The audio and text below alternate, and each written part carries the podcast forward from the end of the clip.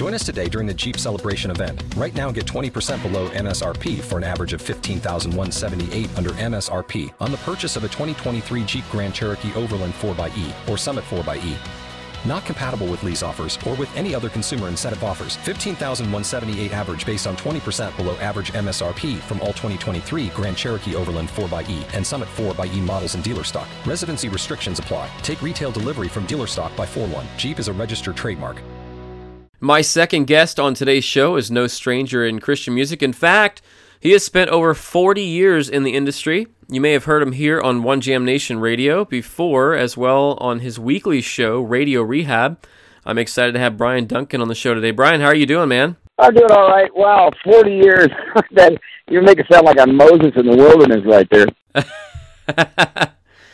Well, it's not often I get to converse with a fellow OGNR show host, but we're definitely happy to have you on the show today. Well, it's good to be had, and, you know, I've been around long enough to, know how it goes. Well, you know, I started working in the Christian music industry and media back in 2004, and one of the very first records I was sent to review was one of yours by your former publicist and someone I love and still work with, Mr. Bryan Mays.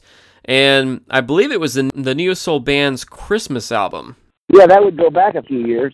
I know Bryan really well, sang at his wedding, and the Neo Soul Band was at his wedding, too, so maybe that's how we got him plugged in, because he's the top of the line when it comes to publicists. Yes, he is. Well, we work with Bryan since 2004, work with him with Stryper and other bands like that, so he's a cool guy to work with. So what did he say? Did he like the record? I don't even remember.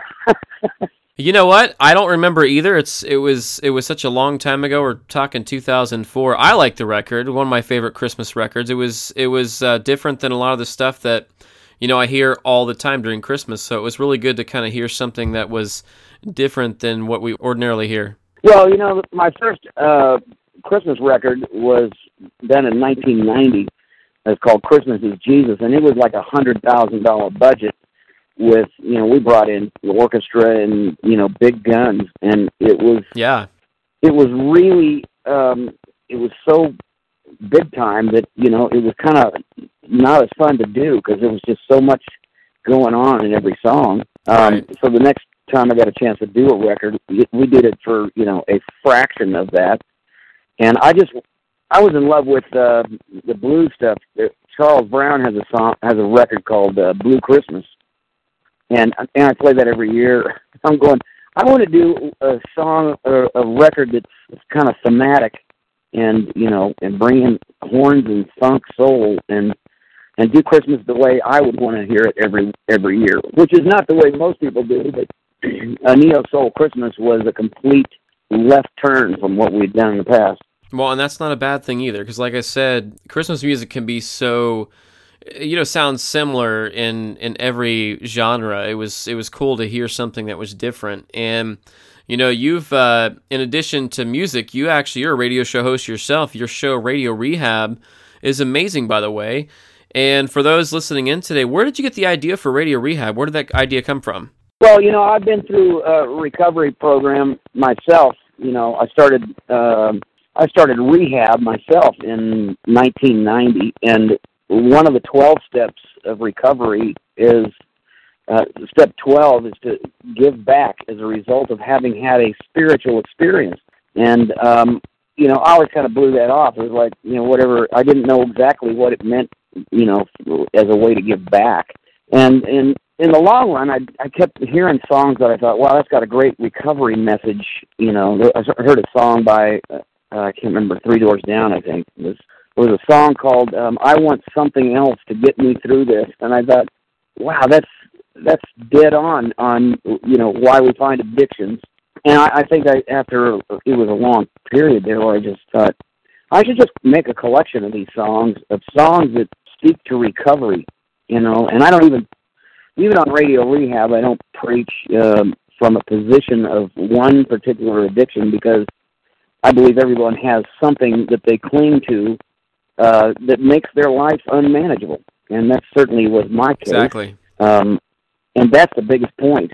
And so, Radio Rehab was kind of born out of, well, here's something I could do to give back: is to collect some songs and talk about the recovery process, because you always have people, you always hear about, you know, celebrities and such. Yeah, I was in rehab, or they tried to make me go to rehab, but nobody ever talks about what they learned. I'm going, what the heck?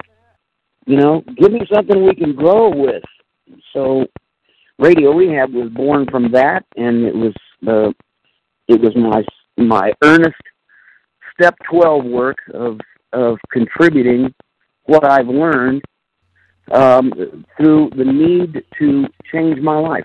Well, it's a great show, and it actually airs here on One Jam Nation Radio on Fridays and Sundays at 9 p.m. Eastern Time, so if you haven't got a chance to listen to it, tune in. It's a good show. Well, Bryan, I have not spoken to someone who has had the longevity in Christian music like you have. You started out in the Sweet Comfort Band back in the early 70s before going solo, and I'm sure that you have seen Christian music in every phase. Take us back to the days of the Jesus movement and compare, if you will, the music scene back then compared to the Christian music scene now. Well, number one, we didn't start Christian music. There was no such thing, really. You had gospel music. You had you know, white people gospel music, and there was really no genre for what we were doing. We were just playing songs of faith, about our faith and about our journey in faith, and, you know, kind of preaching, you know, what Jesus said to preach, him and him crucified. So, you know, when we started, it was no man's land. That's what it was.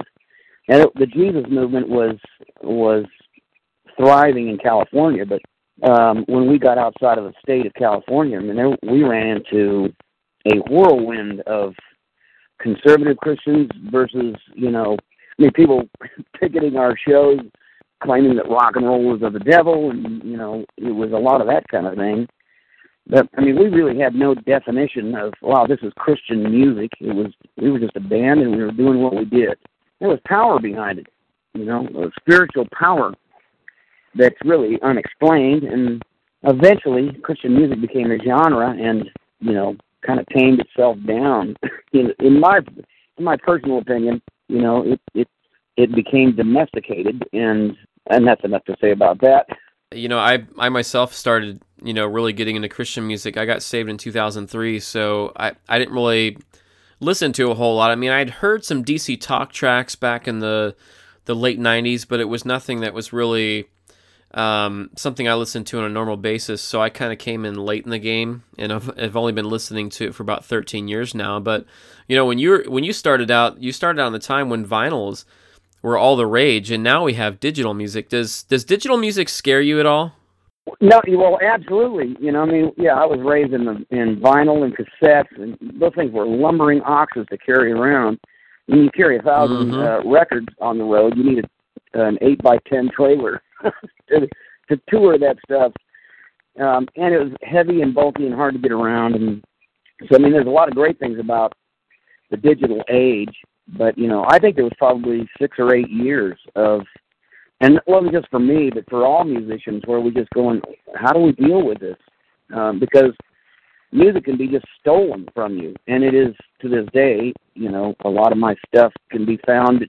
You just Google it, and you can ask the new Amazon thing, you know, play Bryan Duncan. They've got 50 of my songs, and, you know, I don't see anything from that. It's like it created a problem for musicians generally. You know, how do you make this work? But at the end of the day, the cool thing is that it really cuts down on manufacturing costs. You know, you get an album out. I've got a couple of new albums. One's called Conversations, and probably 80% of the sales have been downloads, and it's just a download sale. It's hard to keep that from being stolen and mass produced. So, you know, it's not like the olden days where rock stars were driving Maserati.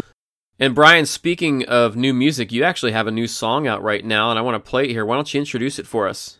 Well, you know, after all these years, I don't think I've ever actually sung one song directly to the audience. So this is your song. It's like I could say, hey, I wrote you a song, here it is. It's called Sweet Friend of Mine. My, sweet friend of mine, you got me feeling like I can make it today. My, sweet friend of mine, got me believing every step of the way. Say what you will, say what you want, but if anyone can change my attitude on anything, come down to who I'm talking to, spending time with you, and I'm free to set my sail again. I get stuck in the trouble I face, you help me find my way through, I'm counting on you. My, sweet friend of mine, you got me feeling like I can make it today. My, sweet friend of mine, got me believing every step of the way. There ain't no way I could repay, thank you by the hour, and never have the time to say, but here I am, in tune with you, we're still laughing through, all this world is coming true. Yes, I get stuck in the middle all of the time, in all the troubles I face, I'm counting on you. My, sweet friend of mine, you got me feeling like I can make it today. My, sweet friend of mine, got me believing every step of the way. My, sweet friend of mine, you got me feeling like I can make it today. My, sweet friend of mine, got me believing every step of the way.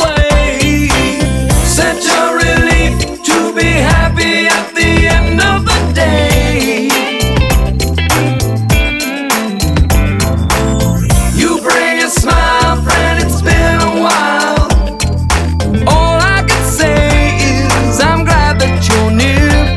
If it wasn't for you now, I wouldn't be here. My, sweet friend of mine, you got me feeling like I can make it today. My, sweet friend of mine, got me believing every step of the way. My, sweet friend of mine, you got me feeling like I can make it today. My, sweet friend of mine, got me believing every step of the way. My, sweet friend of mine, you got me feeling like I can make it today. My, sweet friend of mine, got me believing.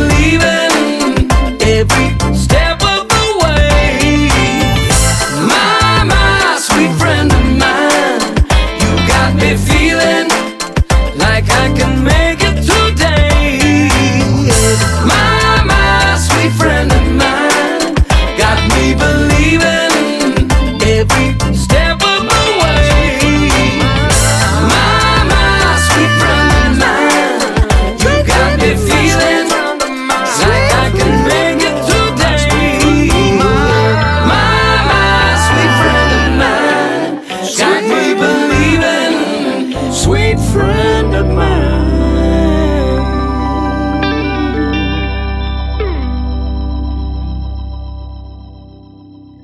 That was Sweet Friend of Mine from Bryan Duncan, and we're so glad to be able to play that song on here. So, Bryan, what's coming up next for you? You got any new projects that you can tell us about?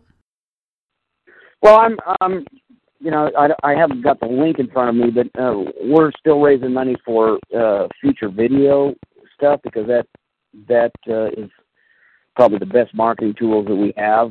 And I'm also working on a new live experience part two, and I've got about 20 songs already for a new record that we have to raise the money. So, I mean, all my music is crowdfunded now, which goes back to the fact that I can still do this because I have a lot of people who believe in my music that have been around for 20 years. So there's new records coming. I'm also writing my memoirs.